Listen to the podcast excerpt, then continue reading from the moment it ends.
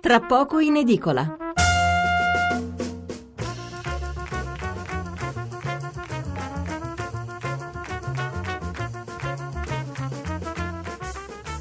Mezzanotte e 26 minuti, allora eh, riprendiamo come detto con la lettura dei messaggi sull'argomento precedente, poi vi leggerò i titoli e i commenti inerenti, quindi parliamo di immigrazione e del vertice europeo, eh, come abbiamo sentito eh, il, così, le trattative sono ancora in corso e eh, nel caso Gavino Moretti ci chiamerà per darci le ultime.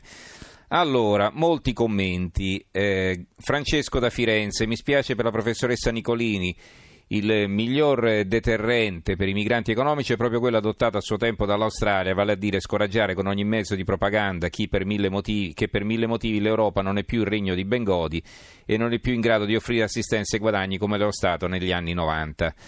Guido da Reggio Emilia, tutte le paure derivano dall'ignoranza, dice la professoressa Nicolini. Io ho paura di questa immigrazione e mi sento molto ignorante nonostante abbia la maturità classica, laurea in filosofia dottorato in storia della scienza, post-doc in musicologia, insegna all'università e sia ricercatore all'estero. Elisabetta scrive: Ma che insegnano questi professori? Si ascoltano ogni tanto tante parole, ma rimane solo aria fritta. La signora starà bene, non avrà bisogno di cure, ma se dovesse andare in un ospedale pubblico, lì si accorgerebbe che tutti gli stranieri godono di un canale preferenziale. Gli esami e gli interventi sono gratuiti ed eseguiti subito, noi italiani a pagamento con tempi lunghi di attesa. Questo succede in Friuli, Venezia, Giulia. La pensa diversamente Luigi che scrive l'Europa deve solo risarcire l'Africa per secoli di nostro sfruttamento. E Gennaro, perché tutta questa rabbia verso la Nicolini ha semplicemente detto che dovremmo coltivare più cultura, di dare tempo alla crescita della persona, fatti non foste per vivere come bruti, ma sembra che oggi emergano solo rabbia e insulti. Antonio da Bologna, mi permetto di contestare la professoressa quando dice che sulla paura molti politici hanno prosperato, anche i politici che dicevano che non c'è nulla da temere hanno prosperato fino a ieri mattina. Vlad ha ragione Paolo, il problema ultimo è la procreazione non responsabile. Mario da Avellino, come si permette la sua ospite di chiamarci ignoranti, chieda scusa. Ancora altri messaggi. Eh, Anna d'Alessandria, la professoressa che sta parlando, vive in un mondo parallelo, scenda con i piedi per terra. Marta scrive: Se aspettiamo la cultura, la professoressa parla come Bergoglio. Stefano da Roma, la cosa migliore è stata la notizia della sua illustrissima ospite, l'Africa è piena di risorse, allora potremmo emigrare in Africa e aiutarli nello sviluppo economico, aiutarli a creare imprese e a non dover emigrare Iain da Roma. Vorrei rispondere a un messaggio che avete letto prima riguardo all'informare sui pericoli cui si va incontro in viaggi simili. Ricordo che un paio di anni fa incontrai su un autobus diretto a Milano un ragazzo etiope di appena 16 anni. Per un guasto del bus abbiamo parlato per diverse ore, mi spiegò che loro non avevano scelta, per molti di loro candidabili o meno all'asilo politico, rimanere lì significa morire o di stenti o per mano di qualche gruppo armato in posti dove non arriva l'acqua corrente, figurarsi la corrente elettrica, come si può pensare di fare informazione? Ricordiamo però, lo dico a, Jain ma anche agli altri ascoltatori, che chi viene qui i soldi li ha, cioè non è che viene qui il bambino che noi vediamo con gli occhi gonfi, denutrito, eh, che, che, che, che, sta lì, lì per morire, eh, che ci viene presentato nelle immagini quando partono le raccolte fondi, gli, gli aiuti, le richieste di aiuti gli sms solidari eccetera. Qui arrivano persone che possono permettersi di spendere da 3 a 10 mila euro, quindi attenzione anche eh, quando facciamo questi confronti. Allora Francesco, eh, dunque... Eh, Ottimo discorso, si prende qualcuno che scappa da una situazione di disperazione, si salva dal mare o ancora meglio si blocca prima in un lager libico, così non si ha sulla coscienza di aver ucciso qualcuno e si rispedisce da dove è scappato nella stessa situazione che lo ha spinto a scappare. Bel modo di risolvere i problemi. Quello che emerge da questo modo di ragionare è veramente triste perché è l'espressione egoista e individualista della nostra società che dagli ultimi decenni si sta spargendo a macchia d'olio. Questo scrive Francesco. Allora, ancora altri messaggi. No, che adesso che è successo? Si è bloccato tutto? Vediamo un po'. Proviamo ad aggiornare. No, è saltata la connessione internet, lo dico di là in regia perché, ecco. Vediamo un po' se si ripristina. Intanto eh, vi leggo i titoli, come detto. Allora, il Corriere della Sera. Eh, ricordo questi titoli sono stati scritti quando ancora diciamo, eh, si era rimasti fermi alle dichiarazioni che erano trapelate dall'entourage di Conte, del nostro Presidente del Consiglio, cioè che l'Italia avrebbe fatto saltare il banco in, in assenza di un accordo. Poi sembra che si siano aperti alcuni spiragli e comunque i titoli sono già vecchi da questo punto di vista. Corriere della Sera, migranti, veto italiano, poi si tratta. Repubblica, migranti, l'azzardo dell'Italia. La stampa, Unione Europea, l'Italia alza la voce, centri per migranti in più nazioni europee. Il quotidiano nazionale, giorno nazione resto del Carlino. Scontro sui migranti, Conte avverte l'Unione Europea, l'Italia non cede. Pronto il veto, Schengen a rischio.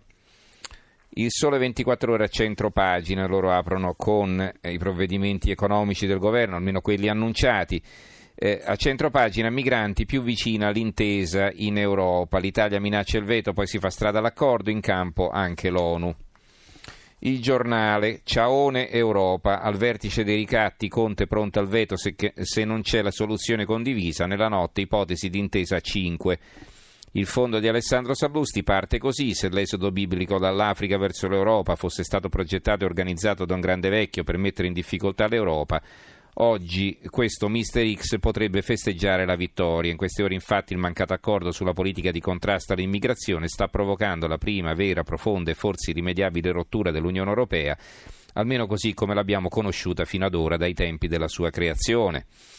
E poi conclude Sallusti, l'Europa non l'hanno rovinata i populisti, ma le sinistre ossessionate da fascismi e nazionalismi, fantasmi da esibire per zittire chi più semplicemente chiedeva ordine, legalità ed equità e l'ha rovinata la Germania che nel suo DNA ha l'istinto di egemonia sui popoli confinanti che si devono assoggettare ai suoi interessi e desideri. Quello che potrebbe accadere nelle prossime ore in politica fino all'ultimo secondo, tutto è possibile, non è certo un bene, ma è comunque meglio di una lenta inesorabile agonia. Il fermo macchina per un bel tagliando non può fare paura, spesso è l'unico modo per ripartire. L'avvenire apre così, l'Italia batte i pugni, notte di trattative a Bruxelles, Malta chiude i porti alle ONG, in effetti questa è un'altra notizia che perlomeno nei titoli di apertura non vedo, ma è una notizia certa. Malta ha fatto entrare la lifeline, ma ha detto che da oggi in poi non riceverà più imbarcazioni delle ONG. Conte al Consiglio europeo no a mezze conclusioni, ma sui migranti possibile un'intesa in extremis. L'apertura del Fatto Quotidiano, l'Unione Europea ignora i migranti e Conte mette il primo veto dell'Italia. La posizione del Premier o, o accordo su tutto o nessun accordo. Eh, round iniziale teso al summit europeo che dovrebbe trovare una soluzione condivisa sui rifugiati. Il Presidente del Consiglio blocca il documento finale chiedendo che contenga un punto risolutivo.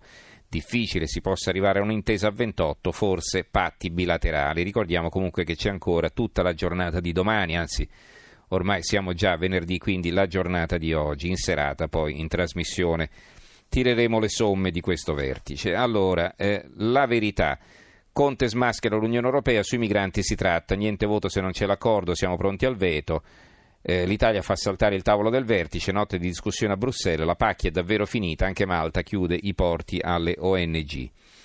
L'apertura del manifesto, qui si vede il tavolo di tutti i mm, capi di governo eh, a Bruxelles e con Conte che va a cercare il suo posto per sedersi, alla deriva il titolo.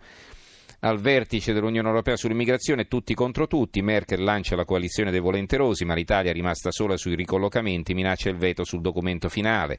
Nella notte Macron tenta la mediazione con Conte che alza il prezzo, Roma e Malta, altro stop alle ONG. La volenterosa Merkel tenta di evitare il disastro, il titolo del commento di Marco Bascetta che incomincia così. Tutto è dissolto nelle tenebre di una crisi inesistente, Brexit, la guerra commerciale di Donald Trump, l'Iran, le sanzioni contro la Russia, i temi giganteschi che l'Europa si troverebbe ad affrontare impallidiscono tutti di fronte all'emergenza immaginaria di un flusso migratorio dai numeri oggi decisamente modesti. Libero Libero intervista Salvini, eh, così riscatto l'Italia e in particolare sulla questione che stiamo trattando, il resto poi va bene, parla di tutto. Naturalmente in Europa se non alzi la voce non ti ascoltano, bloccheremo le frontiere del continente, tra uccidere il paese e sforare i parametri comunitari scelgo la seconda opzione, i campi nomadi irregolari saranno spianati, ci sarà il censimento dei rom regolari, quindi intervista a tutto campo. Eh, un pezzo di Renato Farini, i bimbi crepano di fame in, Co- in Congo ma nessuno piange, i poveri veri non emigrano.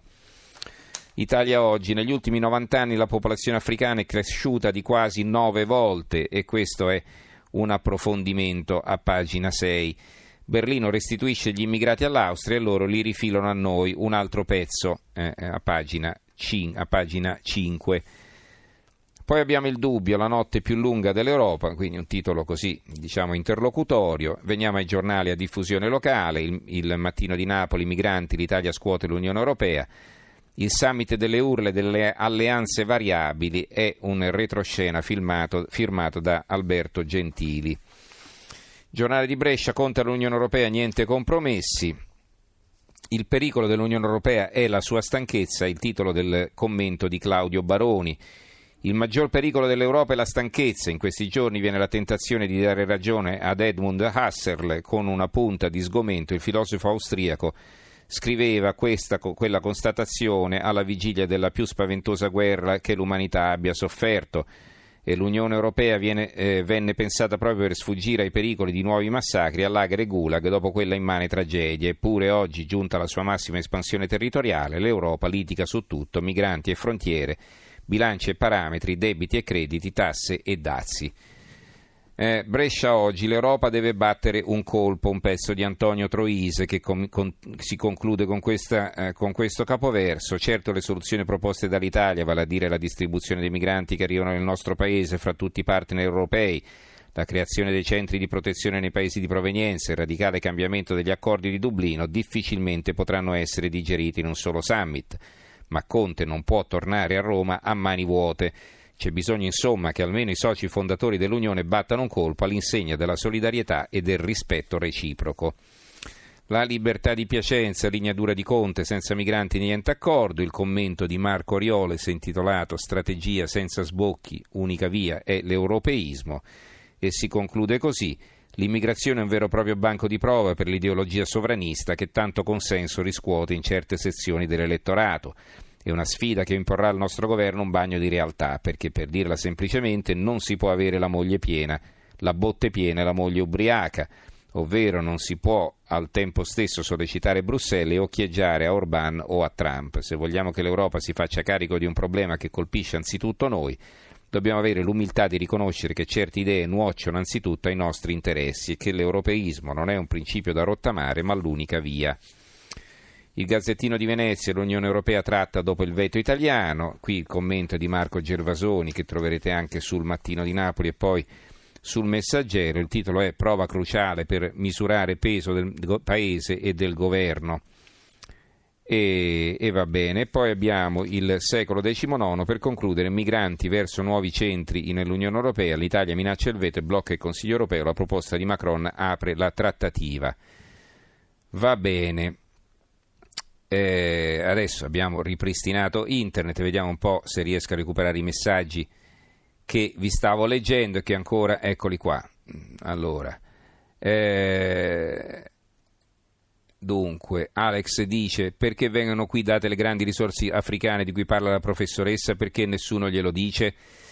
Rino da Chieti, beh, non è che tutti abbiano accesso a queste risorse, potenzialmente l'Africa è ricchissima, però gli squilibri eh, sono noti a tutti, insomma, ci sono, eh, ci sono, famiglie molto ma molto più ricche di qualunque europeo. Eh, eh pensate che uno, uno dei, dei, ladri numero uno, adesso vediamo se no, non potrò più andare in Sudan dopo, dopo, queste affermazioni, ma insomma il presidente sudanese al-Bashir pare abbia portato in Svizzera 72 miliardi di euro, 72 miliardi di euro, quindi ha letteralmente depredato il suo paese eppure eh, continua naturalmente a contare e ad essere ascoltato nei vari consessi internazionali. Allora, Rino da Chieti, l'Europa ha fermato il processo di civilizzazione con questo caos delle migrazioni, integrare chi ha una religione chiusa come l'Islam e aprirsi alle migrazioni interne di criminalità da Romania e Est Europa sta rendendo troppo difficile l'equilibrio sociale. Luigino da Roma, il suo esperto militare cosa intende con immigrazione illegale? Pensa che questi che partono debbano avere ambascia- dalle ambasciate permessi di soggiorno, ma un'idea di cosa accade in zone desertificate dai nostri stili di vita occidentali?